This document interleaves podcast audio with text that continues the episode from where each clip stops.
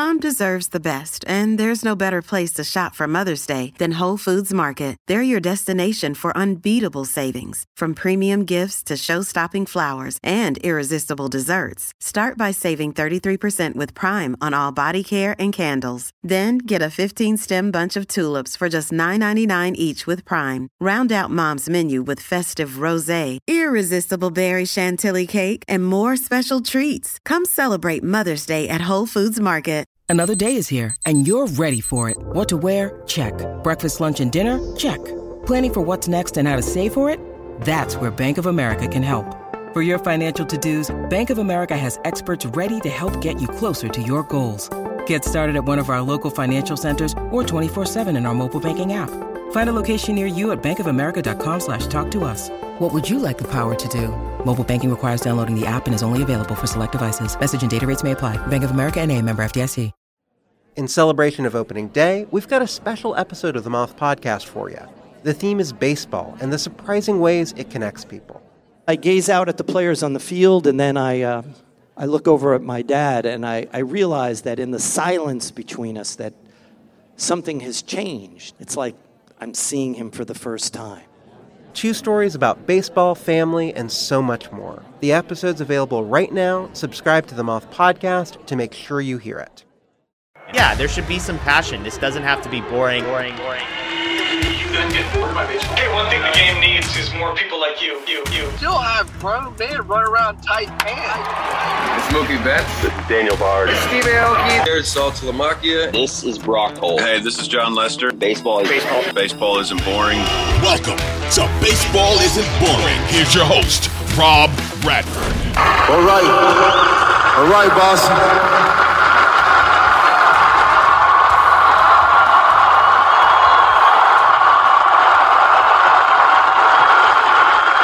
This jersey that we wear today, it doesn't say Red Sox. It say Boston. We want to thank you, Mayor Menino, Governor Patrick, the whole police department for the great job that they did this past week.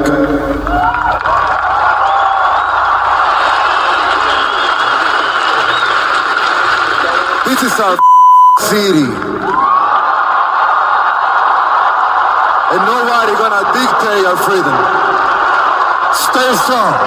Thank you. We as a team were able to give moments to you know help a, a city kind of whether it's distract them or heal them or whatever. Um, you know, they work together in a city like this that's so in love with their baseball team. You know, the fact that you know these guys are go able to go out and win a World Series in you know the same year and, and kind of have something else to smile about after you know the tragedy is, is pretty neat. Um, you know, I think when you talk about that, you can't bring that up without talking about David's speech on the field. I think is, you know, it's crazy, right? I mean, like for a guy who's not here with no script and nothing, you know, it's it, it's mind blowing. It, it, should be taught in, in, school. You know, that this is how you go up and, and speak in public, and you know, it gives me chills thinking about it. Okay, in case you forgot, that was David Ortiz after the Boston Marathon bombing 10 years ago on the Fenway Park field. That was also Andrew Miller talking to baseball isn't boring about that that speech. So it is uh, obviously a, a huge, huge moment in the city of Boston. And I know they were talking about all of baseball, all of the North America, all of the world on the Baseball Isn't Boring podcast because baseball stretches everywhere. But on Monday, it's Patriots Day in Boston. It's the Boston Marathon, and it's the 10 year anniversary of the Boston Marathon being the centerpiece for really, really what was, was going on in baseball, how baseball was bringing everybody together, the entire community of baseball, the entire community of Boston, the entire community of New England, really the entire, uh, in a lot of ways, the entire nation together. And David Ortiz's speech, that was the sort of the thing that maybe put the cherry on the top in terms of getting people really just bonded together. And what amazed me about that speech was here's a guy who isn't from Boston. Here's a guy who's his English is his second language. He's asked to go out and represent an entire region at one of the most most notable times in recent memory And he goes out there, walks out to the Fenway Park field, and said what he said. And it's uh, amazing to me because there was no script. It was just him. And this is one of the things that I love covering David Ortiz. I always said, man, like, okay, yeah, you know what? Yeah, some people don't like him, some people do like him, you know, for various reasons. I like covering him. I liked him as a human being because he's genuine. I like the guys who are genuine. And there, you are going to find a more genuine moment than what you saw in that Fenway Park field that day. It brought everybody together. And on that Fenway Park field, on Sunday, you had that 2013 Red Sox team, in case people forgot around baseball, the 2013 team after the Boston Marathon bombing that year in April, went on a few months later and won the World Series. And so they were celebrating that. A good, good chunk of that team came back. I want to say at least 75% of the team and included on the field, on, on the field with kids, with the wives, with the families, with the parents, everybody. You talk about it was just a flood of people on the Fenway Park field about an hour before the game with the Angels. And I don't think anyone minded. I don't think anyone had a problem with it. The Angels, nobody. I mean, this is, it was a great, great moment to have everyone back, but also have all the families back take, with the little kids taking batting practice, so forth and so on. But one of the people who was there who I talked to for the podcast was Andrew Miller. Now, Andrew Miller is an interesting guy to talk to in a couple different ways. Number one, as you already heard, you know, he was in the middle of the 2013 team. Um, so you knew, you know, he had a, a, pretty good view of what was going on there. But also, I, I don't think that Andrew Miller has been heard from enough about uh, after all these rule changes. Because remember, Andrew Miller was ahead of the MLBPA or Players Association, player rep. Um, and so he was in the middle of a lot of this stuff when it came to trying to fix baseball for years upon years upon years and going back and forth with the commissioner's office and owners and you know being the guy who is representing the players. And so to get his perspective of where we landed, I thought was pretty powerful, pretty pretty important. And sure enough, there we go. He gave it to us. So I'm going to give you Andrew Miller, and then we're going to play a little bit from our podcast from two guys who were running the marathon, the Boston Marathon, on Monday, who you may know, former baseball players. Ryan Dempster and Brock Holt came on the Baseball Isn't Boring podcast. I want to give you a snippet of that. And then we're going to finish things off by catching up with good friend, ambassador to the game, guy who has uh, appeared in, uh, has, a, has a notable appearance in a damn near perfect game, the book and that's Brett Phillips of the Angels. Obviously, you know Brett is is a one of the voices, one of the most powerful voices when it comes to this message that we have. Baseball isn't boring. He has a cause. Baseball is fun. So it's always good to catch up with Brett. So I caught up with him for about five minutes. So a lot going on today. Uh, also in baseball, I don't know if you know this, the Braves are really good. They're, they've crept up to the power ranking, the number one in the power rankings in a lot of people's views because the Rays got beat twice in three games by the Blue Jays, allowing the Blue Jays to get some street cred. Ooh, baseball, man, it is red hot. And by the way, like speaking of bringing everyone together, just like we talked about, Jose Miranda meeting up with Lin Manuel Miranda. What's better than that? What's better than that? Relative, obviously, Lin Manuel Miranda um, of Hamilton fame, of many other things, but also cousin of Jose Miranda of the Minnesota Twins. Bringing everybody, people, uh, bringing everybody together. The great game of baseball. And you know who else is bringing everybody together? FanDuel. FanDuel making every moment matter. And yes, and I looked up my FanDuel app today to see World Series odds.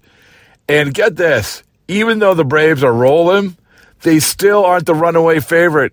They aren't the runaway favorite. And it's not the Rays tied with them. Nope. Nope. You're gonna have to go check out another another spoiler. Houston still in the top five, seven and nine still in the top five. So go check out your FanDuel app. Listen to this. Thank you for everybody subscribing, rating, reviewing, and most importantly, listening. Go to at BB isn't boring. The socials, check that out.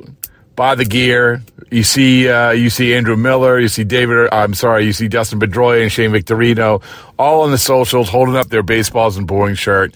So yeah, it's going to be a great week. We already have some things lined up. It's going to be a great week. But let's kick things off with with Andrew Miller. All right, one of the finest minds ever to, grace a baseball uniform. Andrew, what's going on? How you doing? Uh, doing well. I'm retired, trying to find what's next, but uh, here celebrating 10 years of you know watching these guys go out and win a World Series. What do you remember about t- 10 years ago? I mean, this, this, we all have our sort of like little bits and pieces of memories. Uh, we have the bigger picture, but personally, what do you remember? Uh, I think I was the biggest fan of, of, the team. I was hurt, so I, was, I had the front row seat in the dugout, and uh, just you know probably the same moments most of everybody remembers. I remember the game, you know, David hitting the homer into the bullpen against Detroit obviously stands out. The celebrations, the duck boat rides, all that. It, it's kind of a blur, but uh, just one exciting baseball game after another, and you know, culminating with being a World Series champion when you talk about Boston, and you you obviously have been to diff- different places, and every place is unique, and every place has a passionate fan base. You know that sort of year was different in the sense of you know when you have something that brings a community together, it's it's different, right?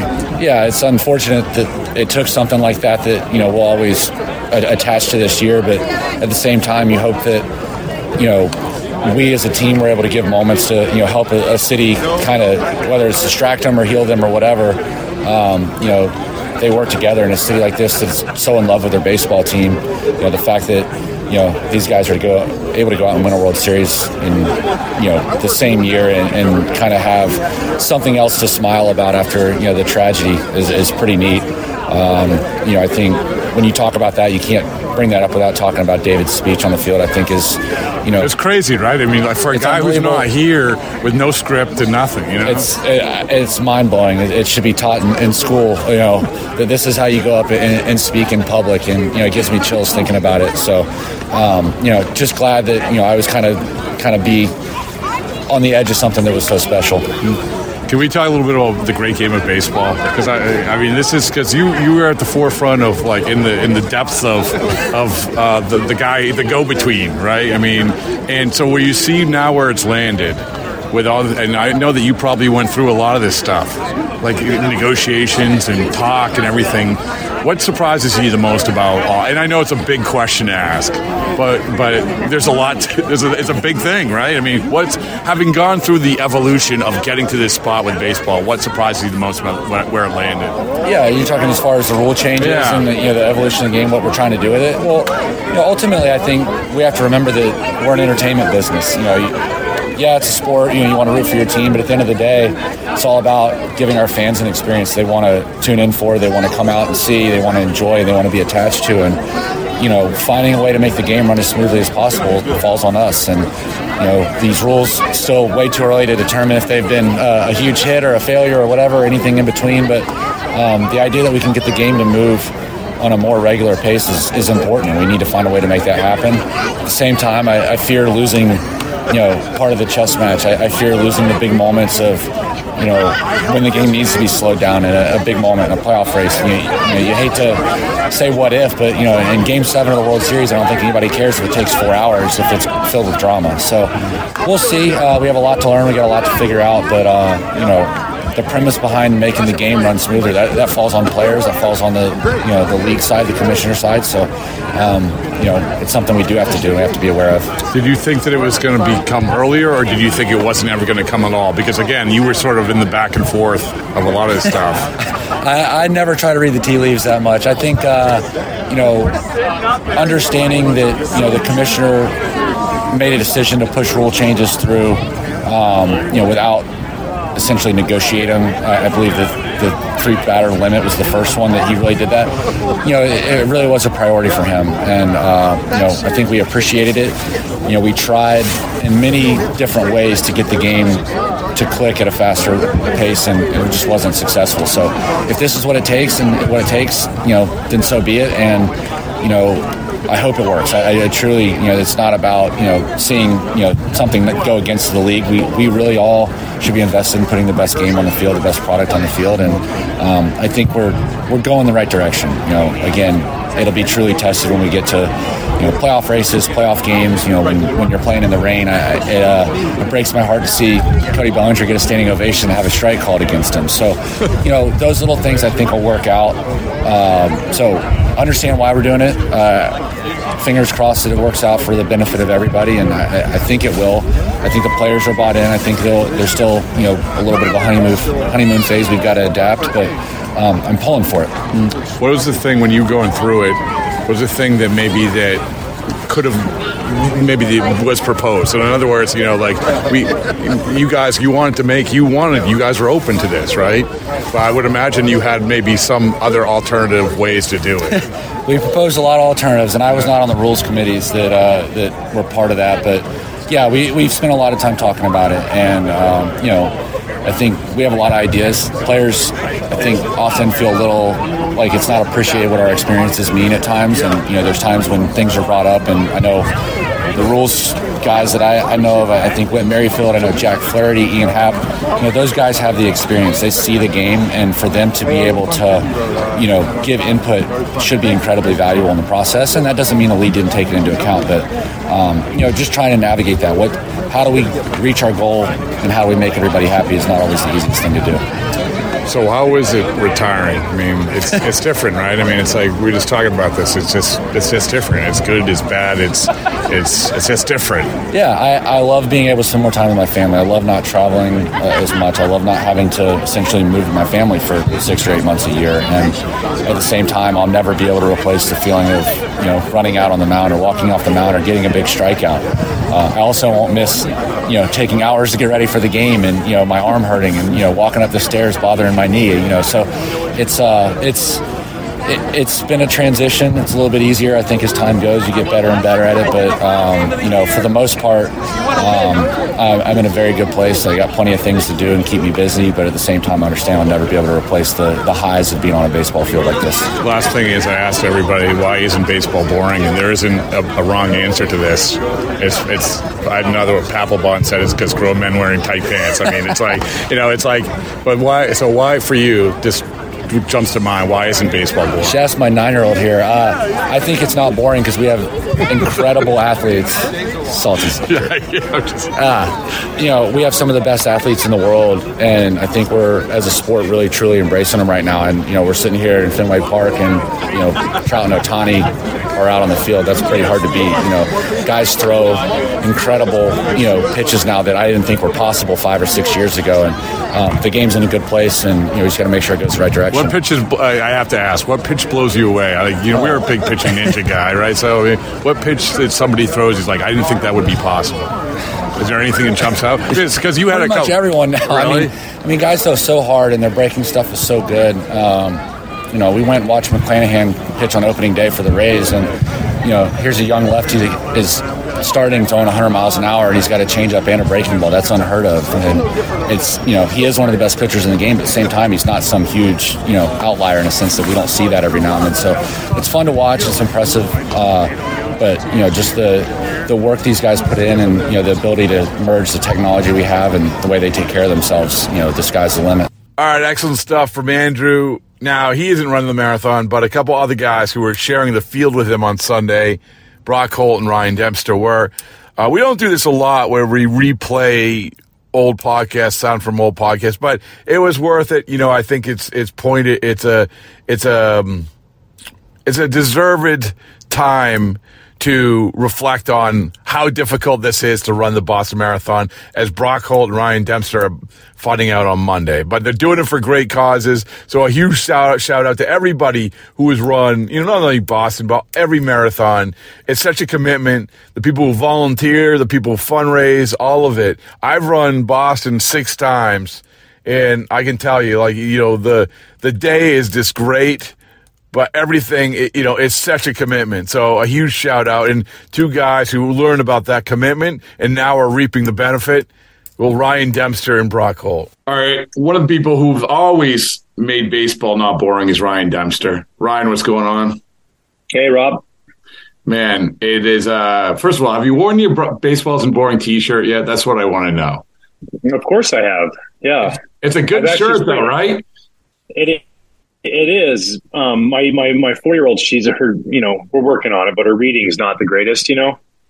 Um, so she, at first she read it, and I was reading it. She said, "What does that say?" I said, "It says baseball isn't boring." She said, "Baseball is boring," and I was like, "No, it isn't boring." And she's like, no, it's not boring. Yeah. So, yeah, it's, you know, just tell her, it said, there's an occasional night where, you know, it's, it's creeping to a four hour game that maybe, but overall, let me just sit down. What's your daughter's name? Izzy is sit down, Izzy. Let me tell you about the great game of baseball. Why that's right. Baseball's and boring, but it also it also makes the triceps pop, as Xander Bogaerts said. You know, so, which is the mark of any good church. All right, uh, in a second, we're going to have um, put it this way. Baseball isn't boring because the athletes of baseball are so unique. And how do I know that they're so unique? because they can not only play baseball, but they can run marathons. And um, we're going to have two of the maybe the, I was going to say two of the best baseball playing marathoners ever, um, but maybe just the best baseball playing marathoners ever. I don't even know. Do you know of any? So you are running the marathon, correct? Yes. Okay. Yeah. Yeah. April seventeenth. It's going to be the ten year anniversary of the horrific bombing in um, in Boston, and so I, you know, reached out to the Red Sox. Um, you know months back about wanting to do it. Just um, multiple different reasons. One, uh, you know, ten years a year of significance.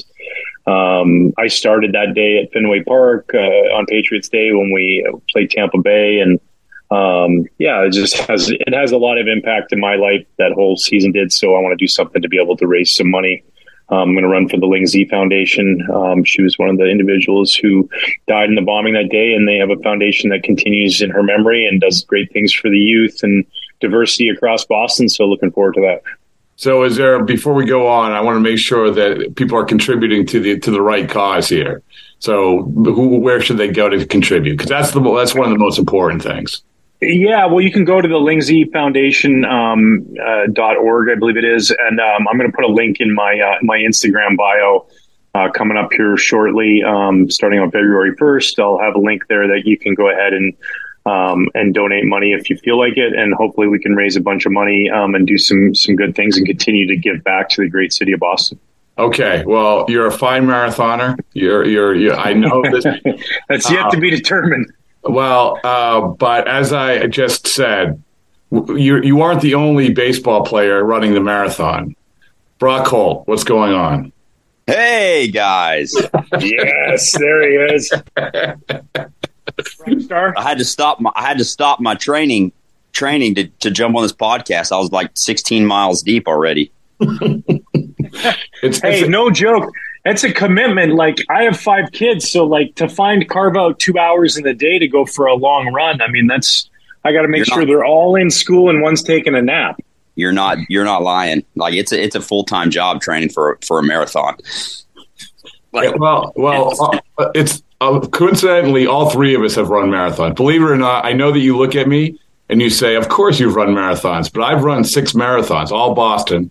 So uh, I'd, be, I'd, be, happy to be your coach, your life coach, your marathon coach, whatever you want to be. Um, but I let's compare. First of all, Brock, you, you tell me just like Ryan did. I, the most important thing is that we want to make sure that the the organization you're running for gets the right support and the right attention. So give, give me the link that people should go to.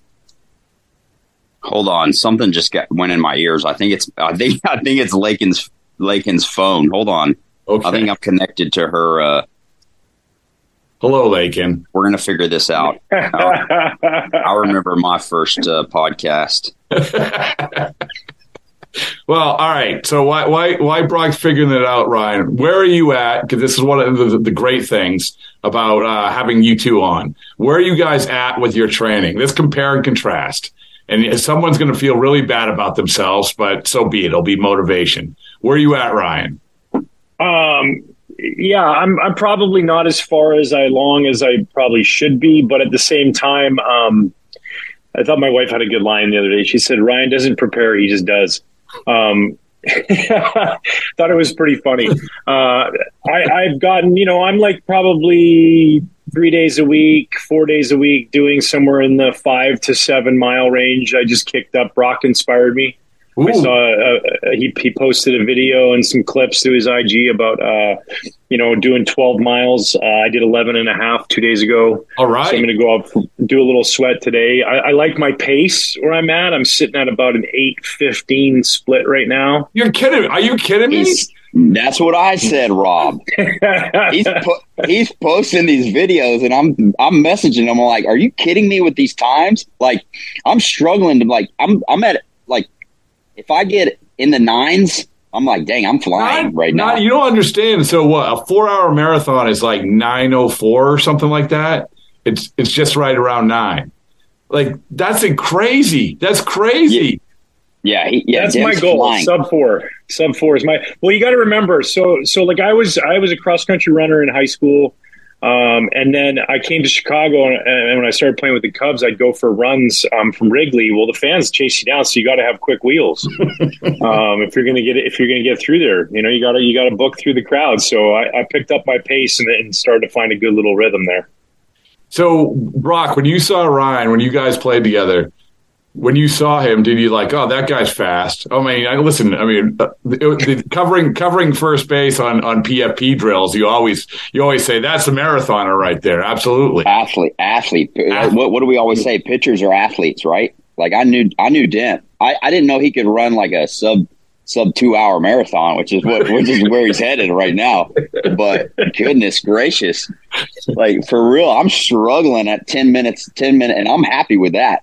You know, and he's. I will he's, say he's this though.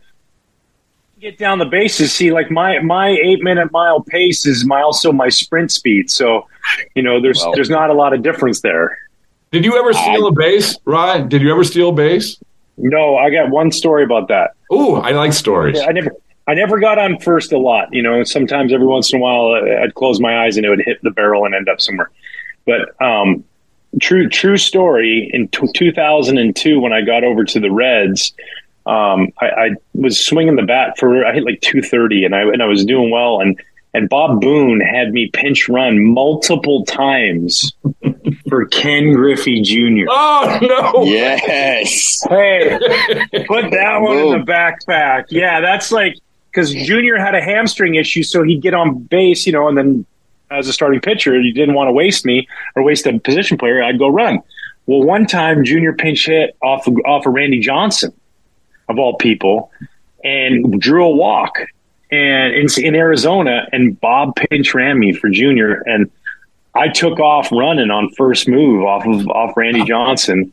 And Barry Larkin gr- grounded the shortstop. Ended up being ended up being a base hit because they couldn't get the force. It was like in the hole and ended up getting Barry a base hit. But you know, I was like, I had that base stolen. Wait, you got to take that pitch. I don't care if it's punch out, man. That's my first one of my career. Wait, did you have it stolen? Did you have it stolen? Yeah, I would. I would have had it. Yeah, I would have had it. Listen to those. Listen to those names. I pinch ran for Griffey to try and steal a base off Randy Johnson while Barry Larkin was hitting.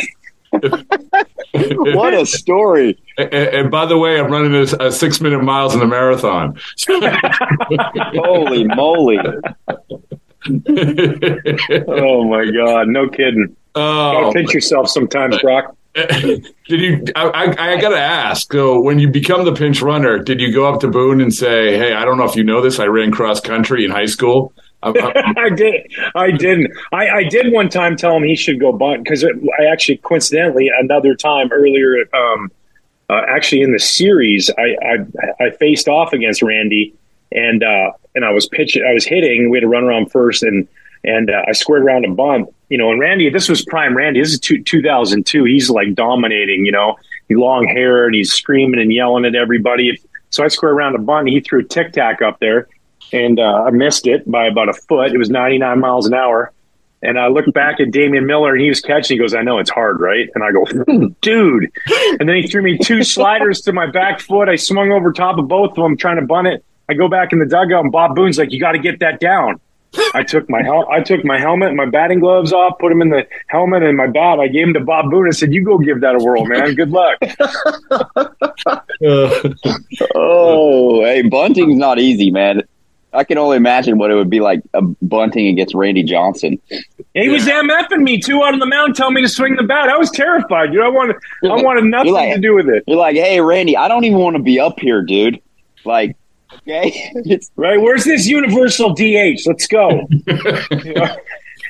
so Brock, give me give me your best. This is on the spot, but give me your best running story as a baseball player because we just got Ryan's best one, right? So, man, well, it, I can't even top that, dude. I gotta I gotta think about yeah how can how can I even come close to that story? I mean, I, um, it may have been. May, I, I, I, I had a lot more opportunities to run the bases. Um, I'm sure than Demp. I don't know, man. He played a long time, so he might have he might have ended up running running the bases more than I did. I didn't get on him. most often. bags in a game. What was your most stolen bases in a game? Oh, I think I had. I, I mean, I think I only had two one time. But I will tell you this. Uh, I, I, remember. Hey, when you wait, wait, real quick. When you got that second one, did you want a Rickey Henderson? just pull it out and like hold it up. Yeah, keep keep the bag.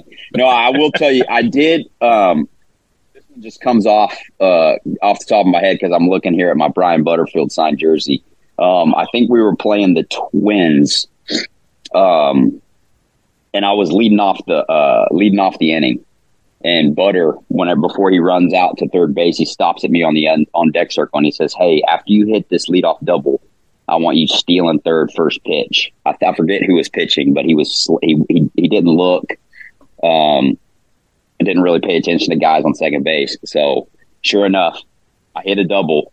Look at Butter, and he was just like, "Come on." First pitch, boom, stole third, and we like we like gave each other like pretty much you know hugging each other on third base like dude that was awesome you just called that so uh, that's a good butter story um, I, let me give i'll give you my best Brock Holt running story we did a uh, podcast in toronto the day before a game so i go upstairs I remember this one yeah i go upstairs in the press box you know edit it up whatever literally i mean it couldn't it couldn't have timed out any better I hit publish. I hit publish, and the minute I hit publish, you pulled up. I think you were stealing. I, I don't know, but you pulled. Oh no, no, it was a du- it was a double in the gap, and I oh, it was came right. up lame. Yeah. Well, I uh, I was on fire. Though I was seeing beach balls at the time. I was just raking. that's why you pulled my. Hand. That's why you were on the podcast. that's that's why I'm telling you. Every time I actually got a chance to play, multiple multiple games in a row, I would I would kind of catch fire and had to start running the bases. That's when the hamstrings would lock up because I wasn't used to running the bases. So I remember just getting hit after hit after hit, and I actually had to run the bases. So the hamstring didn't like that too much and pulled up. I, well, I can tell you, you ran away from me for about a year and a half. Like yeah. every time I came around the corner with a microphone, forget about it. That was that was done. So yeah you mentioned your hamstrings. Give me give me your best ailment so far. I mean, because listen, it's this is the price of the price of glory for training for a marathon. Give me your best ailments. Well, I'll tell you, I'm feeling a lot better now. When I first started, I was I was uh, worried that I wasn't going to be able to do it because I don't know what it was in my left leg, but it was like right behind my knee. I'm pretty sure it was hamstring that that connects down there right right right behind your knee. And I I mean I could run about two miles, and then I would just be getting shooting pain up my leg, like all the way down. And and Nashville, where I'm running around here, it's it's pretty hilly, which sucks. Um, it's good though. I'm trying. To, it's good. Yeah, it's good, good for, for Boston. Yeah. yeah, yeah, good for Boston, but it sucks to just go out like, oh, I got to run ten miles today, and like just knowing um, that there's going to be hills involved. Uh, so that was it, my hamstring. But I, have started, I'm doing, started doing more band stuff, um, and and stuff for my glutes and stretching my hamstrings and making sure I'm I'm a little bit more warm before I start running. So um, it's it's everything feels good right now. So we're trying to, um, and I'm following the I'm following the training sheet that that we got from the um, from the from Dana Farber running team. So we run on Monday, Tuesday, Thursdays, and, and then the long runs are on Saturdays. Um, but I'm feeling good right now. Um, but there's still a long way to go. yeah, no, so, dude. What do you got, Ryan? I'm nervous. What, what, what ailment do you have? You, you have any, or um, uh, well, evidently, like you're a superhuman, human, like physical specimen. So maybe not. Yeah, if he if he if he tells us he's got an ailment right now and he's running eight minute miles. hey, hey, true. Funny you say that. True story. Okay, first of all, my biggest ailment right now is I, and I think I need new shoes. Is I got these, you know, your toes jam up against your shoes, so I got these blisters on the ends of my toes. That you know, when you get into the longer run, you start getting over seven miles. It's like they just start throbbing. Yeah. So I'll figure that out. But so now I'm planning this whole thing. I want to do this. I, you know, I talk with Pam Kenn at the Red Sox and get everything ready to go. And I'm telling people I'm running this marathon. I'm I'm beyond excited. I'm you know I'm nervous. All this stuff. Winter meetings in December, and uh, down there in in you know where we saw each other, Rob, down the winter meetings in San Diego. And the last time I was at the winter meetings in San Diego was back in the winter of uh, 2014, going into 15, and and I did this fun little staged fall with Kevin Millar where I fell down the stairs at the bottom, right uh, those stairs that come down to the bar from the MLB Network's set. Well, I was like, hey, we should do that again. So you know, there's a couple people on the escalator, and I, and I do it again but I'm a little older and not as nimble. And I caught my foot on like the I beam going down of the rail that goes up. And bro, I got up in the morning and I couldn't walk. I mean, like my knee on my right knee, I thought I tore my MCL. I might have torn my MCL. I don't know. I had to get a knee. I had to, I had to hobble. I hobbled because I, I believe in this theory, and I I always had this theory, and I did it with my whole career, and, and I kind of do it in life. Is that when you have ailments and you have different things, that if if you rest for too long, you actually like don't, you know, you got to be smart about it. But like blood flow, creating blood flow, and so I, I hobble like literally like I'm gingerly walking over to CVS to get a knee brace and some Advil and anything I can. Like when I mean hobbling, it took me an hour to get to the CVS. I was going so slow, and and so I get over there, like I go. I'm swollen up, and this thing is not going away. And I'm like, I'm not, I'm not going to be able to run the marathon. Yeah. And it took probably about three, four weeks. It's still, I can feel it, but it's weird. It's like in a spot that when I'm running, it doesn't bother me. Um, I have to limit my men's basketball league stuff, so I don't do that anymore. Oh, you're, you're, you're, wait, you're, you're still playing basketball? Uh, I, I, do a lot of. I'm going skiing this weekend, so let's oh just cross. Let's cross I, our hey, fingers. I've got a couple. I've got a couple ski trips planned here soon because I mean, obviously, I never went skiing whenever I played because I knew that the the moment I went down the first slope, both ACLs gone. My career is done. So I'm like, I got to stay away from this. So now that I'm I'm done, I'm going. But now I'm like, shoot, do I do I hold off until after the marathon? Because like I. I need oh. my I need I need my knees for the marathon. I can't believe you guys are doing anything. I, I was so like stressed about anything, doing anything. But I yeah, guess that's why you're just, professional athletes.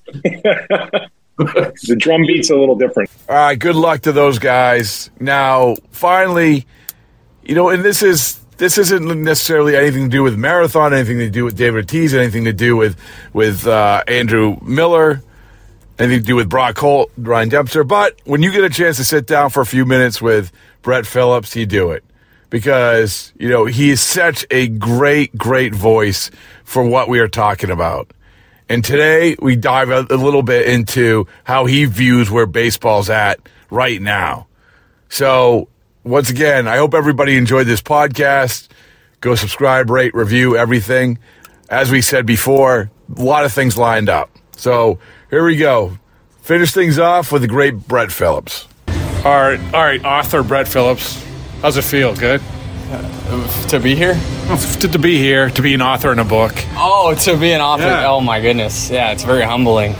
It's, uh, it's very exciting. It's good. I don't even read books, and I'm now I'm an author of one. How does that work? It's you and I both. So you and I both. we fake it till we make it. exactly. And then when it shows out and turns out to be good, then we say, yeah, we knew what we were doing. Exactly, exactly. But you know, the whole reason, as we said, like we we're talking about a damn near perfect game, and it was so good to talk to you for it, and because you're your message is what this is all about and what the entire sort of book is about and what we keep talking about which is where baseball's going and how great baseball is and, and everybody has a story right i mean like, like we you were on the podcast before and we talk about well why isn't baseball boring and since then like i love i asked the commissioner brett Yes, I said the commissioner, why isn't baseball boring? He has an answer. Everybody has an answer.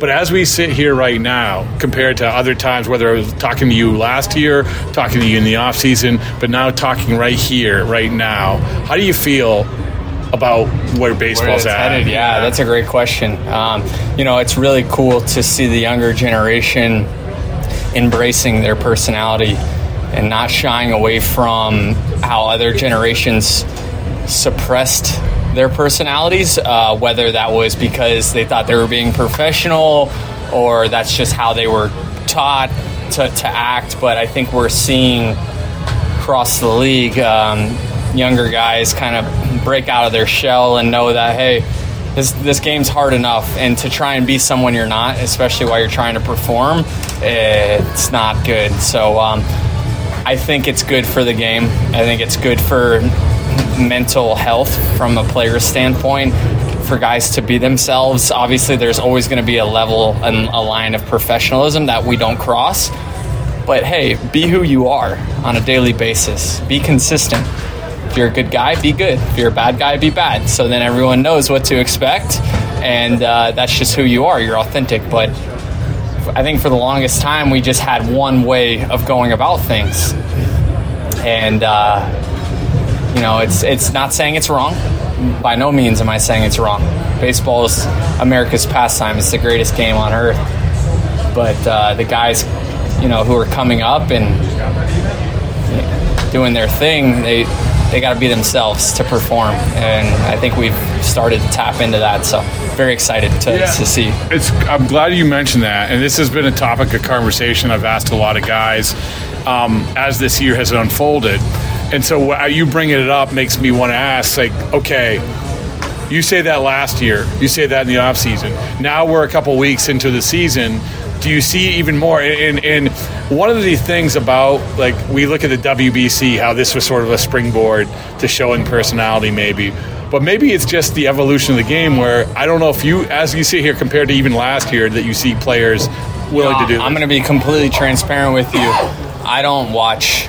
Uh, Sports Center. I don't. I don't watch. I, I, my Twitter algorithm is set up to see nothing baseball anymore because of how tough it is to mentally take care of what I need to take care of to perform and also take care of my family, but yet hear what everyone else is saying about me. Mm. So whether it's changing, I hope it is. Well, do you see it changing in your own? Um, oh yeah, yeah, in my own world. Yes, I mean this is a great team. We got a great group of guys who uh, are professionals and are themselves. Allow me to be myself. Um, so I can't touch on the rest of the league as to where it's going, but I hope so. I, I, I really do. Um, again, there's always going to be a level of professionalism, but you gotta you gotta be yourself, and I, I hope guys are embracing who they are as people. How hard is that? How hard was that to? because you like following baseball. But you know, I get it. I mean, I get that you have to focus on your own deal. Like, how hard is it to say, "Hey, listen, you know, like." It's tough. Yeah. It's really tough because I'm a people pleaser. I love people. I love keeping up with people. But uh, you know, going through the DFA process not once but twice for the first time in my career last year, it really put things in perspective for me that hey this game can you know I, am the 12 seasons in and uh, i was on the cusp of never playing major league baseball again and god has blessed me with another opportunity. And this time around, I'm just going about it a little differently than I have before. So hopefully, we can see changes and not see the same uh, results happening. And for me, it's adding and subtracting that I what I think is negative and positive in, in, in my career and in my life. And getting rid of the noise is a uh, positive for me, and it has been for me to grow as a human being and, and, as a baseball player. Do you not have to when you're in Tampa? Do you not have to worry about that as much? Yeah, I think more. Uh, just so it's my hometown, you know, uh, there's uh, a lot. There was a lot of people supporting me, but at the same time, it's it's a billion dollar industry. Uh, there's going to be pressure, rightfully so. There's going to be pressure from the fan base, rightfully so. They're spending their hard earned money to come out here and uh, and be entertained. So if you're not performing, then there's not a place for you.